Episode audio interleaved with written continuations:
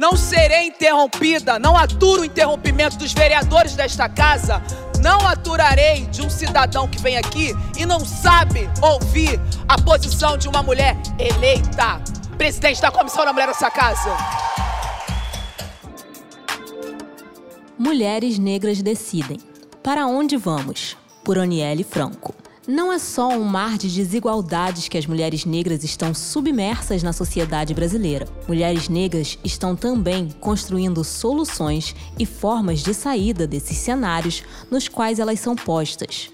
Nessa matéria, vou evidenciar o que Sueli Carneiro, em sua escrita, ressalta.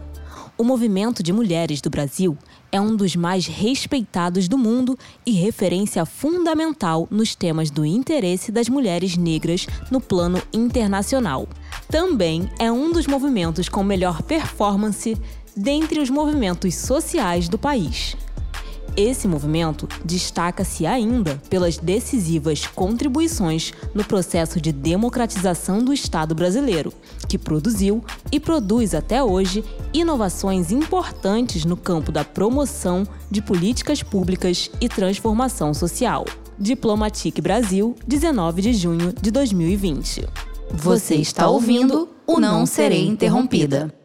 Um podcast que vai mobilizar diferentes gerações de intelectuais e ativistas. E articular uma rede representativa, onde a voz das mulheres negras é a ferramenta principal no processo de transformação social. Eu sou a Thay, doutoranda em educação, desde sempre trabalhando com educação antirracista e movimento negro, e me afirmando aí na pista enquanto uma intelectual negra. E eu, a Fefa, uma preta enrolada, historiadora, produtora, comunicadora e a dona da voz aqui na Nua Podcasts. E para uma experiência ainda mais completa do Não Serei Interrompida, segue a gente lá no Instagram, @pretadavoz e @taicelima. E tem também o da Nua Podcasts, @nuapodcasts, NWA Podcasts, com S no final. Ou no Twitter do Não Serei Interrompida, @não_serei. E tem uma novidade. Se você quer aparecer aqui no Não Serei Interrompida, manda um e-mail pra gente.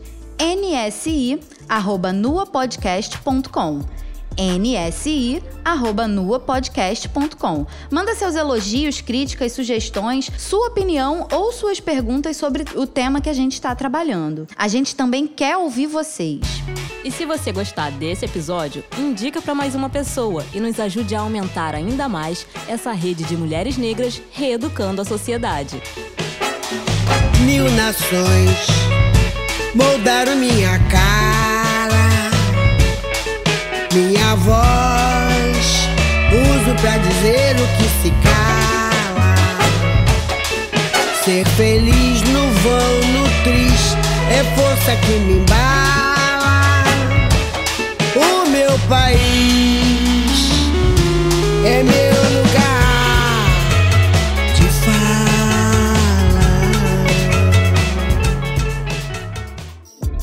No último episódio, nós conversamos sobre as relações do movimento negro com a política institucional. E a Thay fez várias postagens lá no Instagram contando um pouco das histórias de alguns dos nossos no campo da política institucional. Corre lá no @taicelima para ter acesso. E aí, Thay, quem é a intelectual que a gente vai conversar hoje? Hoje a gente tem a presença da Gabriele Abreu, que indicou parte dos textos com os quais a gente trabalhou no último episódio. Inclusive, Gabi, muito obrigada por isso. Se apresenta para os nossos ouvintes? Oi, gente. Eu tô super feliz de estar participando aqui. Eu sou muito fissurada em podcasts e é muito legal fazer parte de um ainda mais desse tema. Bom, eu me chamo Gabi, eu sou historiadora de formação. Atualmente eu faço mestrado em História Comparada na UFRJ. Eu atuo hoje como pesquisadora no Instituto de Estudos da Religião, o ISER. Sou preta, mulher preta, moradora do subúrbio desde sempre, eu tenho 24 anos, faço parte hoje do Conselho de Governança do Mulheres Negras Decidem, componho o movimento desde a formação dele, praticamente em 2018, uma das primeiras agregadas, uma das primeiras mulheres negras que se aproximaram do movimento. E é isso, estou muito, muito contente de estar aqui trocando essa ideia sobre esse tema que é fundamental para a sociedade brasileira hoje. Que bom que a gente está aqui. Seja muito bem-vinda, Gabi. Estamos também muito felizes de te receber aqui no Não Serei Interrompida. Não vou pra lá, não vou pra lá. Conta pra gente sobre o surgimento do movimento Mulheres Negras Decidem, Gabi. Claro. Bom, eu vou explicar um pouquinho o que é o movimento, tá? Antes de explicar da nossa formação. O Mulheres Negras Decidem, ele tem na sua razão de ser, digamos assim, a luta pela superação da subrepresentação de mulheres negras nas instâncias de poder como um todo, mas a gente tem um foco muito especial na política institucional, isso porque a gente acredita que esse é um espaço super urgente e importante de disputa, já que é justamente nesse campo em que a sociedade brasileira discute as políticas públicas para todo mundo, né? Para todos os cidadãos. E nós, mulheres negras, somos 28% da população brasileira, nós somos o maior grupo social desse país e é por isso que a gente cobra, e cobra para valer, cobra firme pela representatividade plena do nosso pensamento político. E aí, falando um pouquinho da formação do Mulheres Negras Decidem, a gente surge em 2018, a gente nasce da reunião de 5 mulheres negras mobilizadas na ideia de criar espaços políticos seguros e confortáveis para as mulheres negras participarem, isso é raro. E em 2018 nós fomos selecionadas para um programa chamado Minas de Dados, tocado pela Transparência Brasil, pela Lab, pelo Data Lab. Esse projeto previa uma imersão de 4 semanas em dados abertos, narrativas e tecnologias. E nessa formação a gente solidificou, eu não fiz parte desse primeiro momento, mas as meninas solidificaram o que o Mulheres Negras Decidem deveria ser e como que a gente agiria diante de um cenário terrível, drástico, de subrepresentação de mulheres negras na política institucional. Isso no início de 2018, por volta de fevereiro de 2018. E em março, como sabemos, dia 14 de março de 2018, nós perdemos a Marielle, ocorreu o assassinato da Marielle Franco, até então vereadora da cidade do Rio de Janeiro, e exemplo para todas nós, mulheres negras, do quanto nós somos potentes, de como a gente carregam maneiras diferentes, especiais, peculiares de fazer política. E a infeliz morte da Marielle, ela acaba se tornando, infelizmente, a materialização do porquê tornar a política um ambiente menos hostil pra gente é tão importante. Eu acho que a morte da Marielle não tem nada de bom, não tem nada de benéfico, nada de vantajoso, mas ela de fato deu um gás para que a gente entendesse o quanto nós somos potentes e o quanto determinadas pessoas na sociedade brasileira nós somos ameaçadoras também. Eu acho que deu uma certa noção do quanto a gente é grande, assim. Acho que talvez uma impressão que sem isso acontecido muitas de nós não teríamos tido, né? E aí a gente segue 2018 com várias atividades em torno de tentar, né, superar essa subrepresentação, de criar insumos, tentar qualificar o debate em torno disso, e a gente desenvolve um ciclo de formação política, onde a gente, ao longo de 2018, discutiu vários assuntos importantes relacionados à política, como regras do jogo eleitoral, a gente reconstituiu a participação de diversas mulheres negras na política, algumas mulheres que você já tem mencionado ao longo dos episódios, como Lélia Gonzalez, Jurema Batista, a própria Marielle. Sempre teve uma tentativa de reconstituir os sistemas políticos que serviram de pano de fundo para essas candidaturas, né? E aí, em 2018, em julho, a gente lança a nossa plataforma, lança o nosso site, onde a gente vai falar mais disso no final, mas é onde a gente trouxe diagnósticos inéditos sobre a presença de mulheres negras na política. E aí a gente seguiu com diversas atividades em 2019. Não houveram eleições, mas a gente não parou, né? O que era para ser um ano mais morno, a gente idealizou o Fórum Mulheres Negras Decidem, onde periodicamente a gente se reunia para debater assuntos inclusos na política brasileira sob um olhar antirracista e feminista. Pacote Moro, né? O chamado pacote anticrime, foi um dos temas que a gente debateu. E aí, além do fórum, a gente lançou também novos episódios do nosso podcast, discutindo bibliografias importantes e participando de vários eventos. Gabi, você pode falar para a gente quem são essas 5 mulheres negras que deram origem ao movimento? Foram 5 mulheres, 3 do Rio de Janeiro, uma da Bahia e uma de São Paulo. Dessas 5 mulheres, 3 continuam fazendo parte do Mulheres Decidem. Todas rodeiam ainda a órbita do Mulheres Negras Decidem, das atividades do Mulheres Negras Decidem.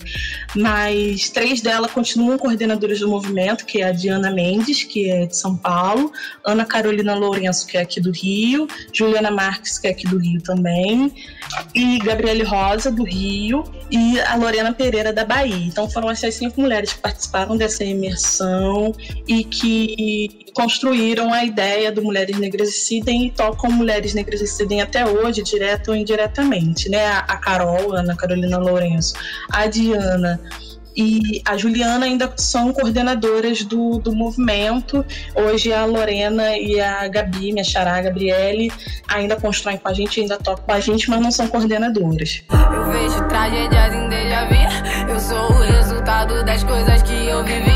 Eu tô expondo minhas feridas como Frida, eu sofri, minhas heroínas morrem de amar, mas eu sobrevivia de doer. Ver eles ficar igual quem fez a própria mãe sofrer. A vida eu sinto vicioso, tão clichê. E a esperança é uma mulher preta cantando os rap mais pesado do planeta. E a esperança é uma mulher preta cantando os rap mais pesado do planeta. Depois não vem dizer que eu não avisei.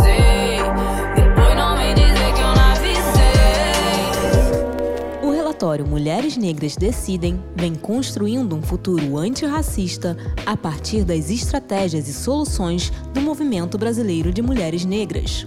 Uma pesquisa inédita com 245 mulheres negras por todo o Brasil. Gabi, conta pra gente como surgiu a ideia de construir o relatório Mulheres Negras Decidem. Olha, gente, a gente tem uma piada interna no Mulheres Negras Decidem que a gente diz que o Para Onde Vamos, ele é fruto de um surto coletivo. Isso porque a gente, vocês imaginam, gente, a gente estava no início da pandemia, acho que pode-se dizer assim, era maio, eram os primeiros meses da pandemia, as coisas estavam, se é que se pode dizer assim, piores do que estão hoje. Estava tudo ainda mais incerto, estávamos todas em casa, cumprindo o isolamento social, e a gente tem um grupo no WhatsApp em que fazem parte mulheres que compõem o MND, né, mais diretamente, e outras pessoas que orbitam nas nossas atividades, que estão colando com a gente. E a gente começou uma série de debates e de conversas bem informais pelo WhatsApp, e a gente sempre vinha recebendo e vinha debatendo a participação das mulheres negras nas tentativas de mitigar os danos quase catastróficos que a pandemia acabou trazendo. E aí a gente ficou super inspirada pela essa mobilização super intensa de mulheres negras e a gente decidiu conceber a pesquisa Para Onde Vamos, onde a gente acessou 245 mulheres negras de todo o território brasileiro e a gente dá um panorama do que é o ativismo de mulheres negras no Brasil hoje. Então a gente passou um mês, a pesquisa durou um mês. É um surto coletivo mesmo, gente, porque a gente fez tudo muito rápido e, modéstia à parte, de forma muito entregue e muito sofisticada.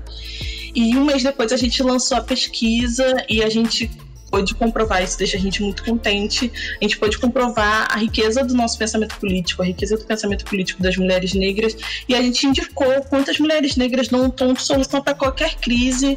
A crise que a gente está vivendo há alguns meses, que ela é sanitária, ela é social, ela é política, ela é econômica, e nessa crise também as mulheres, como a gente diz no relatório, né, as mulheres negras acessam esse pacote de soluções que parece que não se esgota e a gente pode comprovar o quanto a gente está sempre alerta, sempre ligada e sempre muito disponível para poder pensar em soluções, assim, a partir dessa experiência social nossa que é tão única, né, que é tão singular, que infelizmente coaduna o racismo nas suas mais diversas faces, o machismo, muitas vezes o preconceito de classe.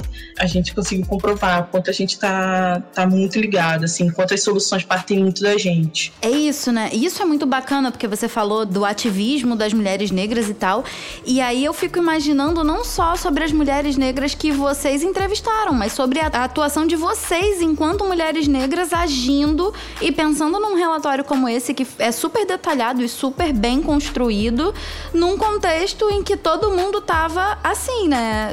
Meio desabalado, meio sem saber o que fazer, cheio de incertezas. Então, isso demonstra a capacidade de agência de mulheres negras em vários níveis diferentes, total, né? Sim. Isso é muito legal que você disse, porque o que a gente promoveu com o relatório foi uma forma de ativismo também, né? Das nossas casas, mas mobilizando mais de 200 mulheres Vocês imaginem o exercício hercúleo que isso foi, e mulheres negras representantes de todas as unidades federais. A gente queria que tivesse mulheres do Oiapoque ao Chuí, de verdade. Então a gente tem representantes de todos os estados brasileiros, e a gente pôde fazer esse retrato, né? Tirar essa foto de como as mulheres negras estavam. É uma amostra, imagina, são 200 mulheres. A gente tentou fazer um censo do ativismo de mulheres negras, a gente ainda não tem isso, né?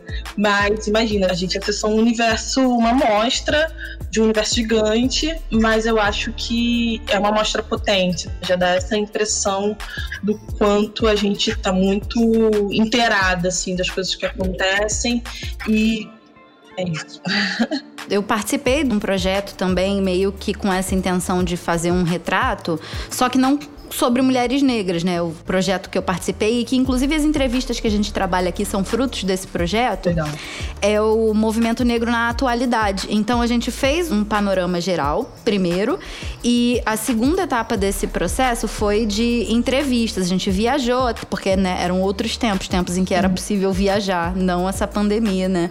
É muito interessante porque uma das coisas que ficou evidente é que por dentro do movimento negro, da atuação do movimento negro da atualidade, a atuação de mulheres era gritante, assim. Então, a gente chega à conclusão com aquele nosso projeto, com aquela nossa pesquisa, de que o movimento negro hoje é levado a cabo pelas mulheres negras. E aí, agora, vocês colocam de pé esse projeto do relatório do Mulheres Negras Decidem, e ele diz exatamente isso, né? O quão potente é a atuação das mulheres negras nesse contexto que a gente vive hoje. Aí eu queria que você falasse um pouco pra gente, Gabi, um pouco mais da metodologia do trabalho, né? De como foi construir isso nesse contexto de pandemia, de como vocês chegaram a essas mulheres, de como circulou. E aí eu queria que você falasse um pouco da metodologia do desenvolvimento dessa pesquisa. A gente tinha uma premissa, né, uma hipótese. Toda pesquisa começa assim, né, com um indicativo do que a gente imaginava que acharia ao longo da pesquisa, e isso se confirmou, ainda bem.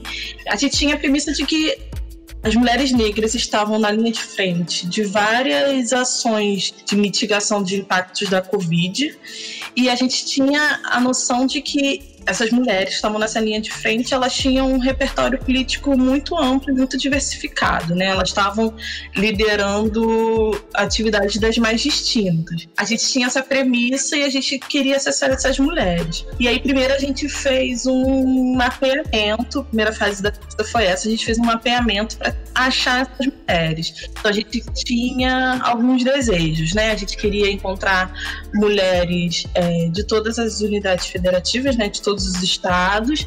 A gente queria encontrar mulheres que vivessem para além das capitais. A gente queria muito que a pesquisa, essa dimensão mais do interior dos estados, do interior das cidades, e a gente queria tudo que a gente sonhava, né, que era também acessar mulheres com uma certa diversidade etária, né? A gente queria acessar mulheres mais jovens, mulheres um pouco mais velhas, para poder dar um panorama diversificado em relação a isso também, em relação às fases de vida e tal. E a gente chegou a muita gente. Primeiro que nós tínhamos listas de mulheres negras que haviam sido beneficiadas por alguns editais, né?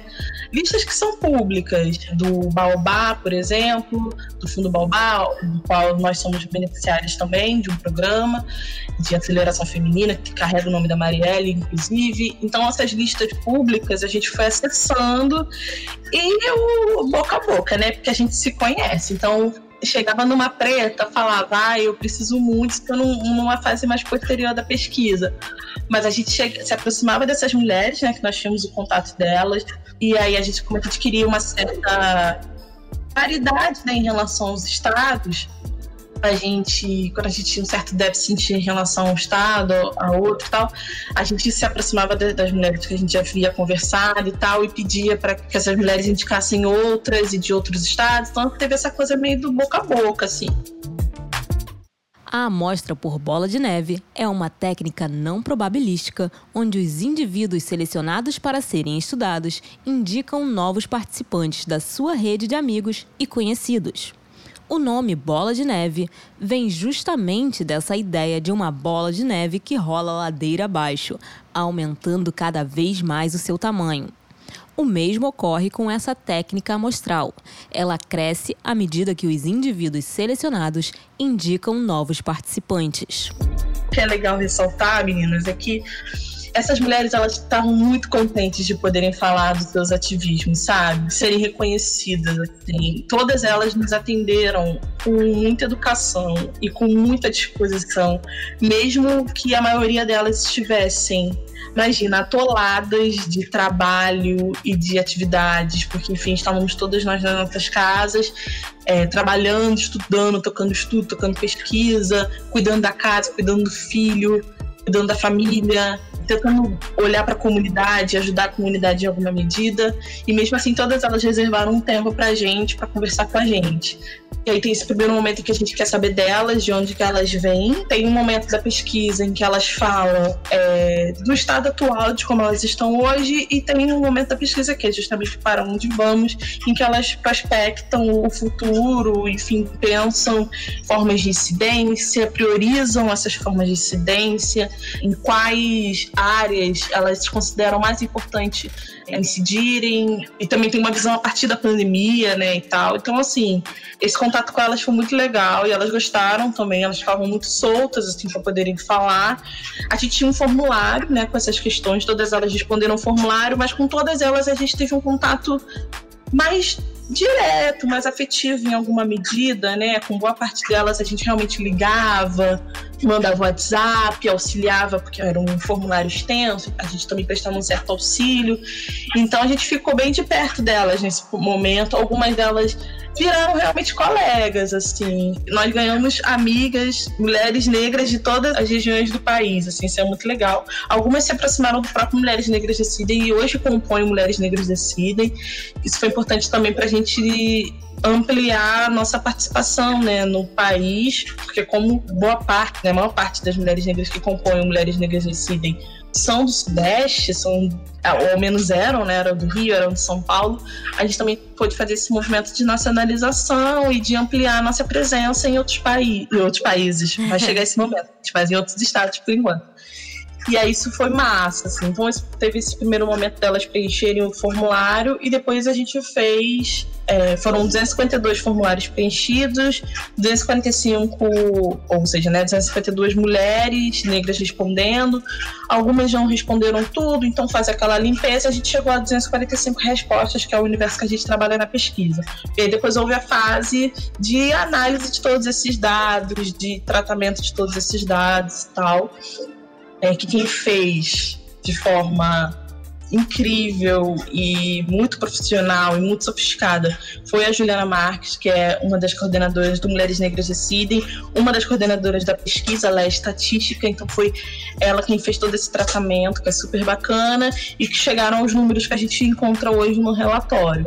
Então a gente teve, desde o primeiro momento de contato com essas mulheres até o lançamento da pesquisa, a gente teve cerca de um mês, muito pouco, mas a gente conseguiu fazer esse trabalho super bacana que dá essa dimensão do ativismo de mulheres negras e que serve de insumo, serve de munição pra gente enquanto ativistas, enquanto mulheres negras que estão engajadas no movimento negro, no movimento de mulheres negras.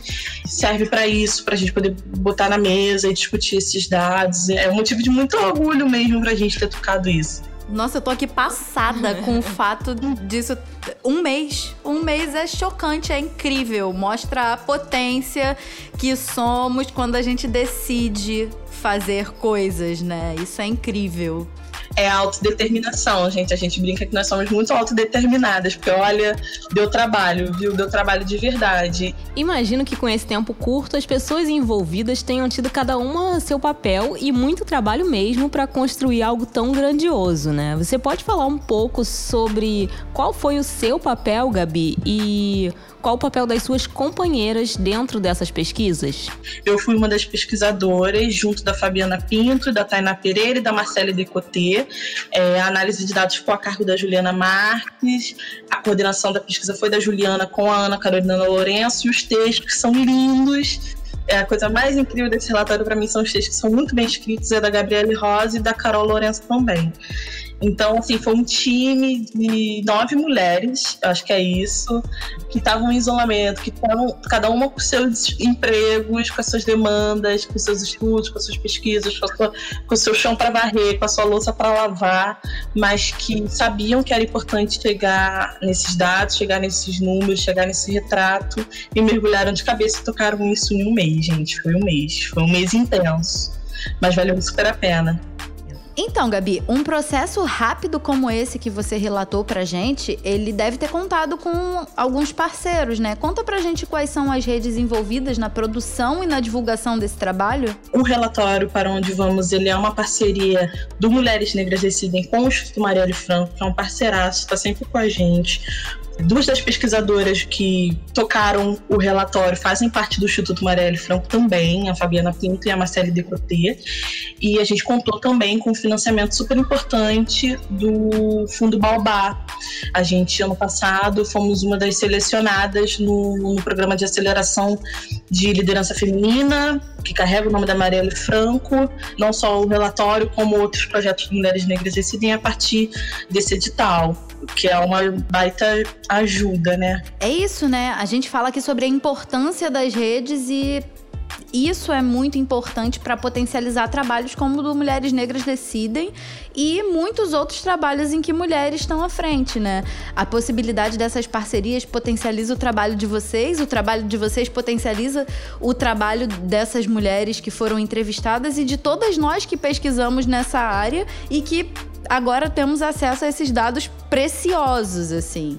Eu já tô aqui pensando sobre como isso vai ser importante pra minha tese, sabe? Eu tô aqui animadíssima com o relatório de vocês. Então, a formação dessas redes, e isso tem muito a ver com a atuação das mulheres, né? As mulheres negras, elas têm essa tendência a atuar em redes que vão se alimentando e se dando suporte. Isso é muito bonito de ver. E vamos buscar cada vez mais aumentar essa rede, né? Para movimentar a sociedade. Bom, Gabi, vocês mencionam no relatório o trabalho da Patrícia Hill Collins sobre o pensamento feminista negro.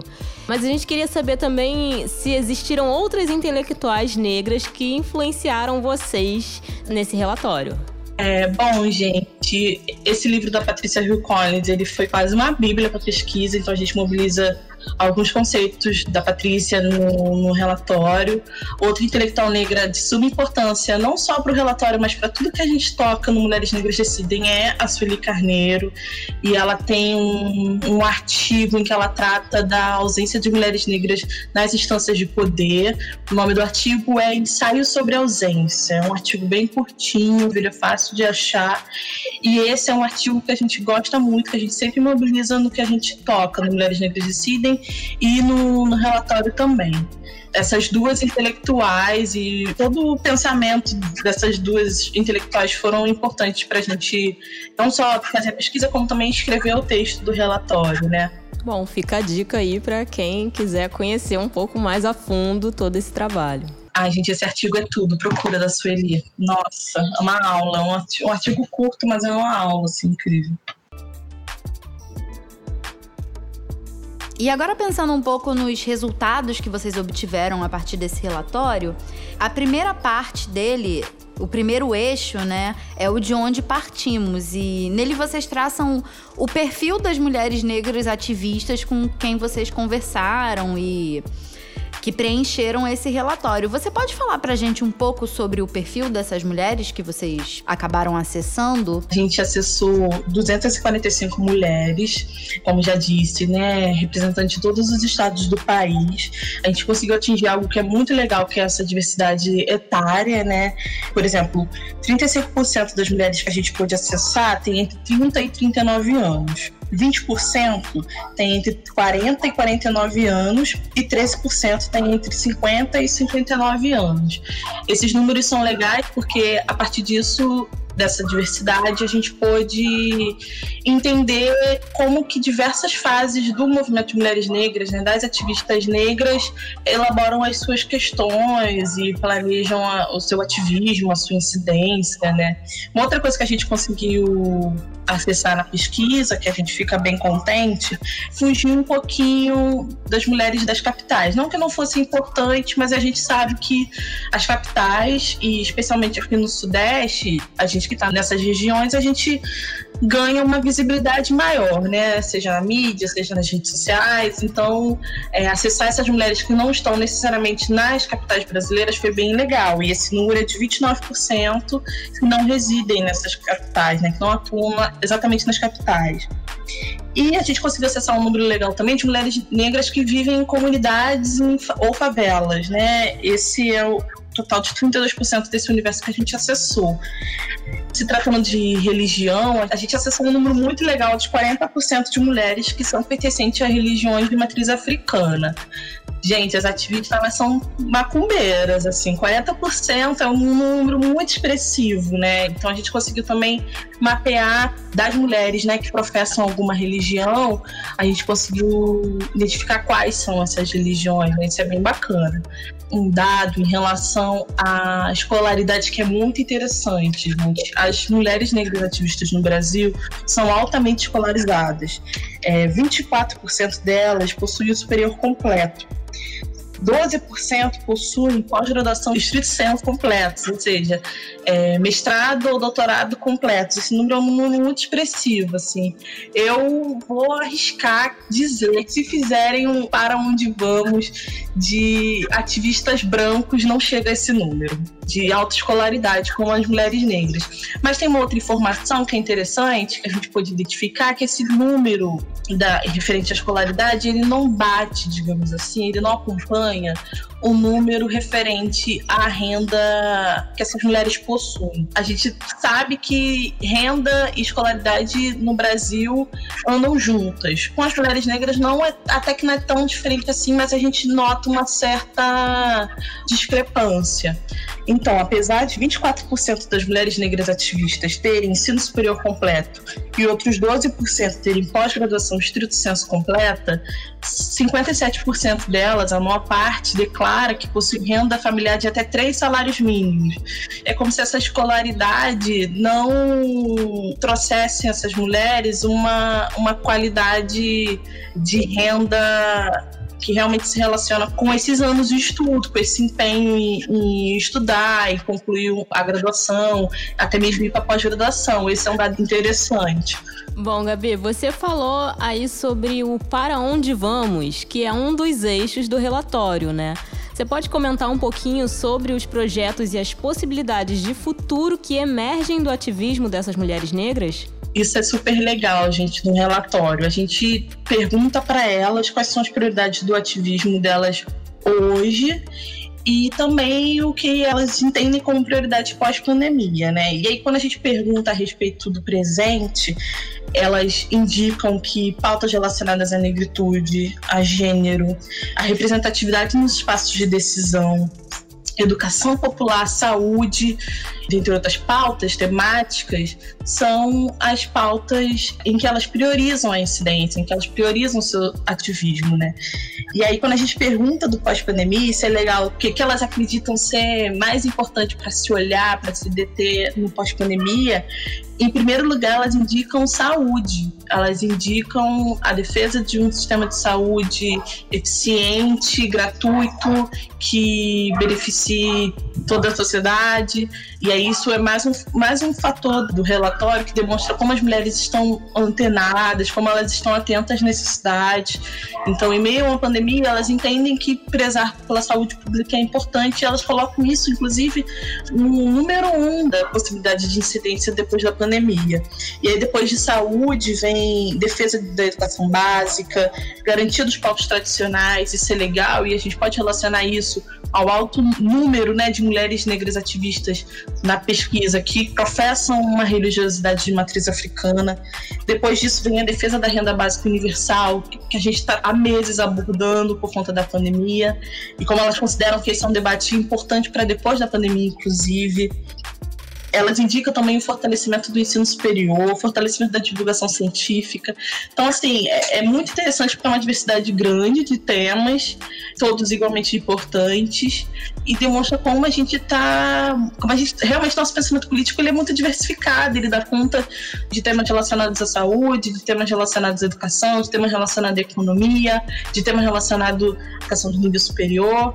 Então, deu para fazer esse raio-x, assim, do que está se passando na cabeça das mulheres negras ativistas, né? Digamos assim, onde elas focam a sua incidência, onde elas priorizam a sua atuação. Você foi falando e na minha cabeça foi se desenhando o fato de que essas mulheres negras, elas não estão pensando um projeto político para as mulheres negras apenas, elas estão pensando um projeto político para o país, né? Perfeito, você chegou exatamente no que a gente quer demonstrar na pesquisa, né? O que a gente quis demonstrar na pesquisa.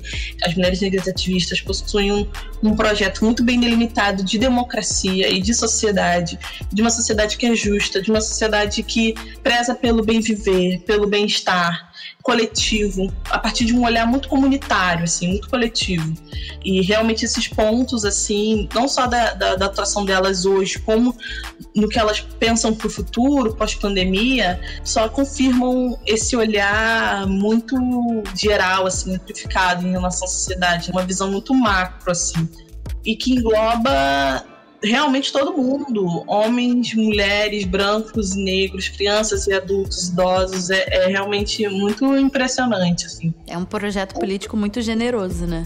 É totalmente generoso, empático, né? Totalmente. Uma coisa que a gente percebeu no relatório, 66% das mulheres, dessas mulheres negras ativistas com quem vocês conversaram, elas concordam que vai ocorrer um aumento das forças progressistas nessas eleições municipais, né, de 2020.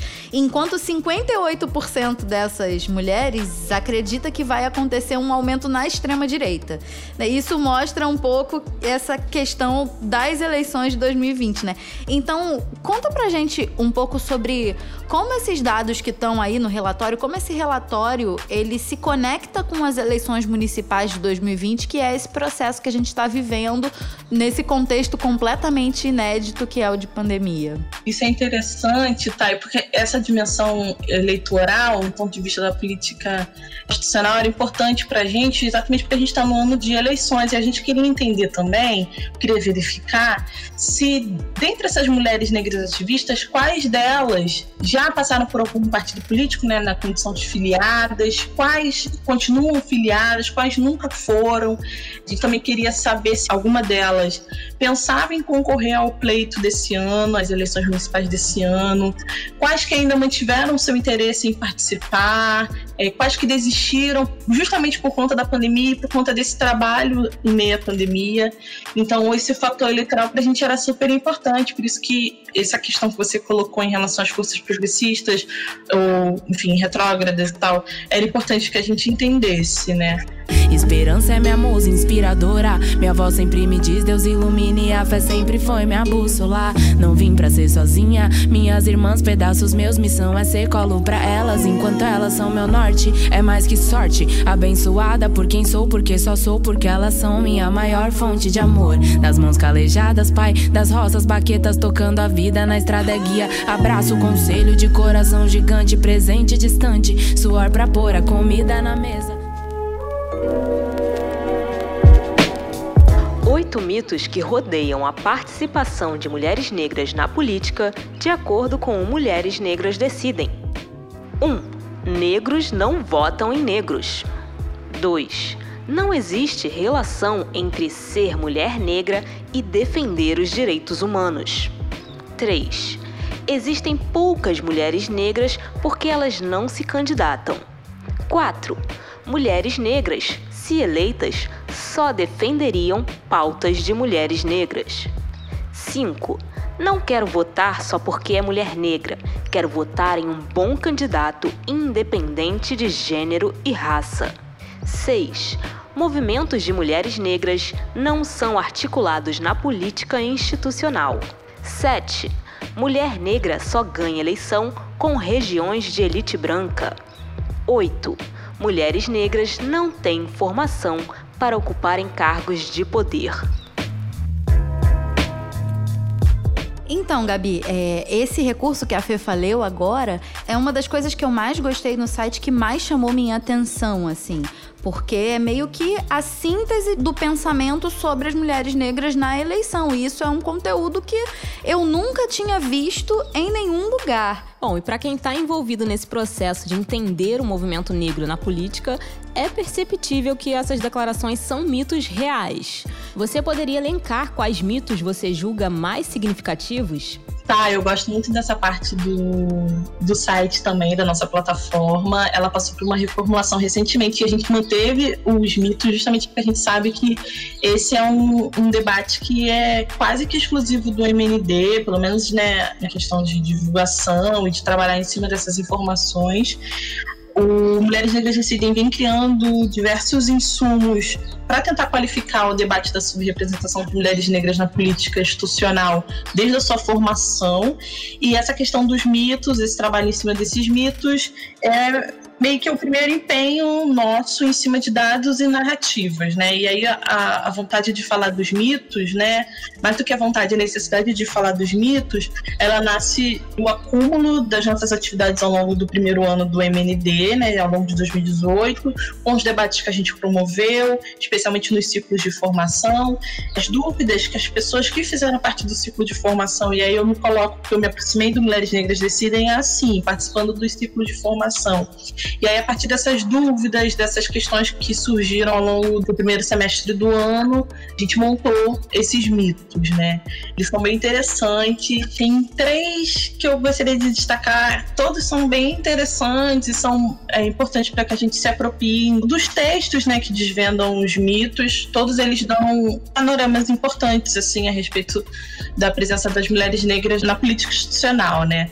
E aí tem um que eu gosto, que é o que fala que mulheres negras, se eleitas, só defenderiam pautas de mulheres negras. A gente falou do relatório, acabou de falar do relatório, acabou de falar das pautas que as mulheres negras priorizam no seu ativismo, tanto no ativismo que está acontecendo agora, como no ativismo que elas planejam no futuro. E a gente viu quão diversificadas são essas temáticas, como essas temáticas abraçam toda a sociedade brasileira, né? Independente de raça, ou de gênero, ou de idade, ou de religião. As mulheres negras estão muito atentas a todas essas pautas e na universalidade dessas pautas. E um segundo mito que eu acho legal e que o relatório também refuta, que é o que as mulheres negras não têm formação para ocuparem cargos de poder. A gente também falou a respeito do perfil escolar, né, universitário dessas mulheres negras ativistas. A gente viu como boa parte dessas mulheres concluíram o ensino superior, concluíram inclusive uma pós-graduação lato sensu, estrito sensu também, é um número bastante expressivo no universo que a gente acessou. Então não é real essa história de que mulheres negras não têm formação.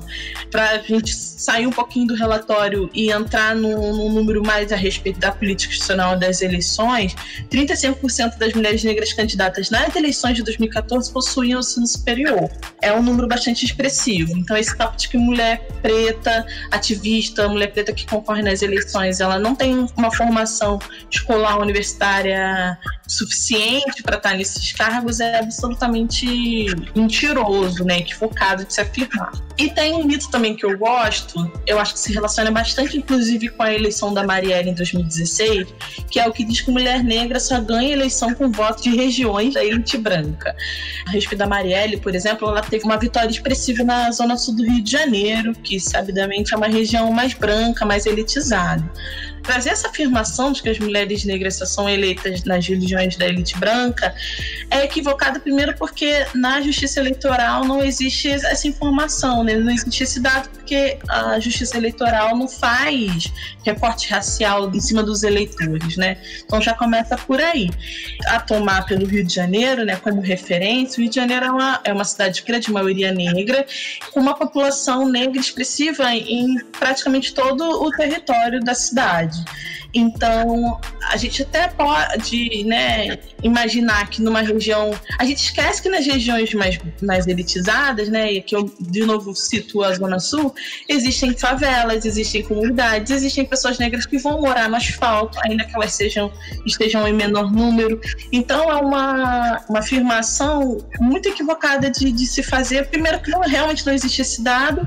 E segundo, porque a gente faz parte, expressivamente, de várias partes do território da cidade. Então, é absolutamente equivocado se afirmar isso. Esse tipo de informação tão bem sistematizada ajuda a gente a compreender de uma forma muito efetiva o lugar que ocupam as mulheres negras no jogo eleitoral, no jogo da política institucional. Esse é um material muito precioso e que merece ser muito visto, muito utilizado. Então, conta pra gente qual é a plataforma digital no qual os nossos ouvintes podem acessar esse material. Então, Thay, o nosso site é o mulheresnegrasdecidem.org. Ele passou por uma reformulação recentemente, nas últimas semanas. Ele está super bonito e super didático. Lá a gente traz um pouco da nossa história, como que a gente nasceu, como que a gente vem atuando. O relatório para onde vamos está disponível nesse site para ser baixado.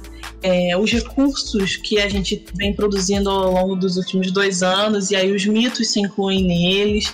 Nossos episódios do nosso podcast estão lá também.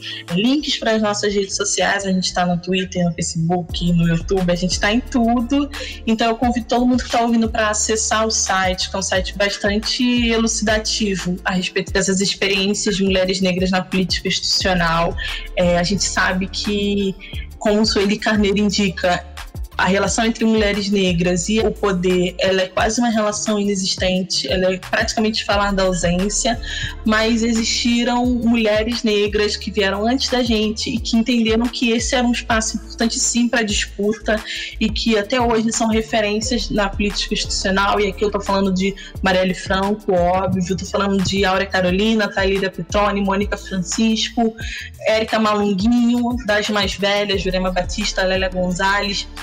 Todas essas mulheres que a revelia desses obstáculos que a sociedade impõe, próprios meandros da política institucional impõem, se impuseram, se candidataram, acreditaram nesse espaço como um espaço importante e deixaram esse legado importante. Ainda essas que estão vivas, que estão, que bom, atuando e firmes, inclusive elas já estão deixando um legado também. Então, ó, convido todo mundo a acessar o site, acessar as redes sociais e ir acompanhando tudo que as mulheres negras decidem, o movimento Mulheres Negras Decidem tem promovido. Sou tempestade, mas entrei na mente tipo Jingle, xinguei. Quem diz que mina não pode ser sensei? Jingle, sensei, desde a Santa Cruz, playboys, deixei em choque tipo Racionais, hey boy. Tanta ofensa, luta intensa, nega minha presença. Chega, sou voz das negas que integra resistência. Truta, rima, conduta, surta, escuta, vai vendo. Tempo das mulher fruta, eu vi menina, veneno.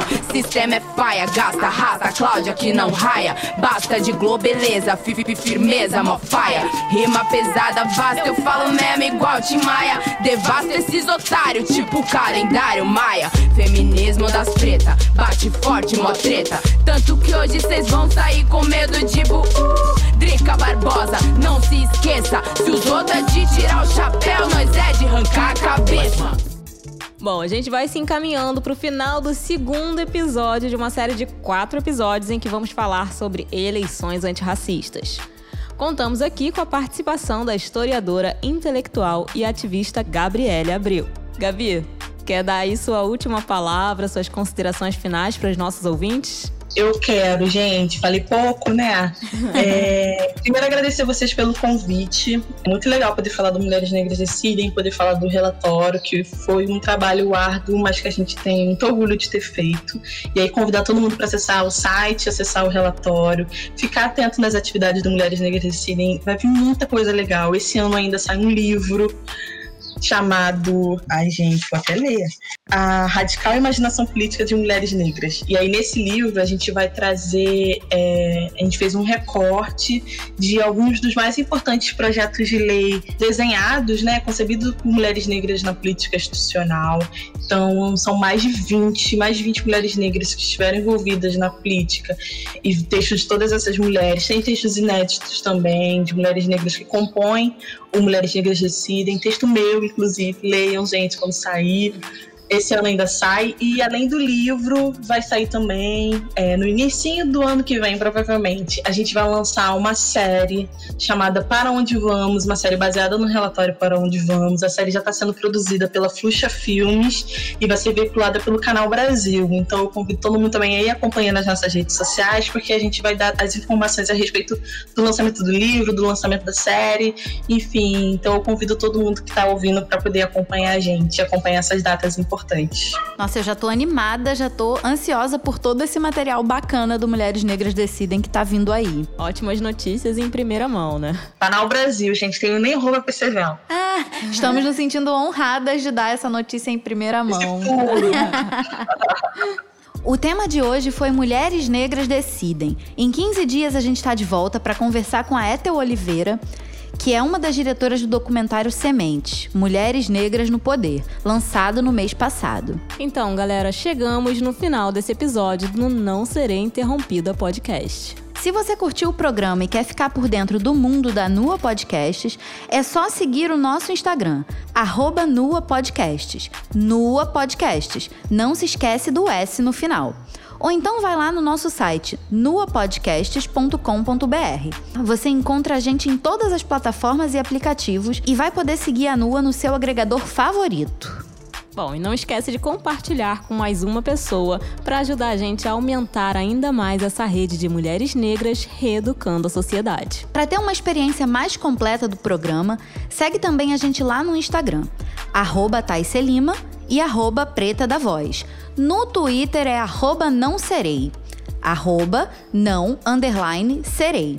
E uma novidade, a gente tem agora o e-mail nsi@nuapodcasts.com.br. De novo, nsi@nuapodcasts.com.br. Agradecemos a Gabi Abreu pela participação e é isso, né? É isso. Agradecemos por ouvir o Não Serei Interrompida Podcast. Negro, acorda, é hora de acordar. Não negue a raça, torne toda manhã dia de graça. Negro, não humilhe, nem se humilha ninguém.